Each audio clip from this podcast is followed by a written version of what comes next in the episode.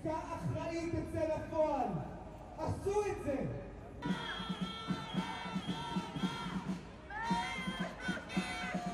איך ייתכן שכעת ניתן, ניתנה לנו הזדמנות לסיים סוף סוף את הסבל, את הסבל הזה ולגשת לשולחן, לשולחן ההחלטות בקהיר, וישראל מסרבת לשלוח נציגים לשולחן המשא ומתן בקהיר ולהוביל לעסקה ולשחרור כולם.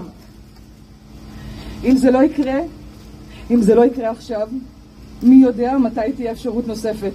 We call on the Prime Minister of Israel to do everything that he can to look at these hostages and think of them as if they were his own and do everything in his power to bring them back. Negotiation happens when people sit one across the other. Negotiations does not happen via telepathy.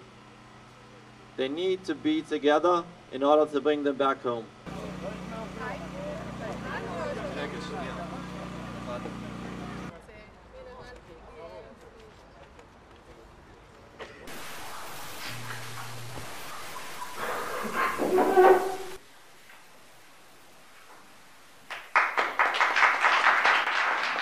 We believe it uh, must be and must remain a priority to do everything we can to bring the hostages home, to get them back with their loved ones.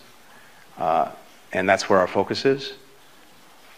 We've done a lot of work to try to get back to this point. That is where we think an agreement is possible, uh, even if it, even if difficult.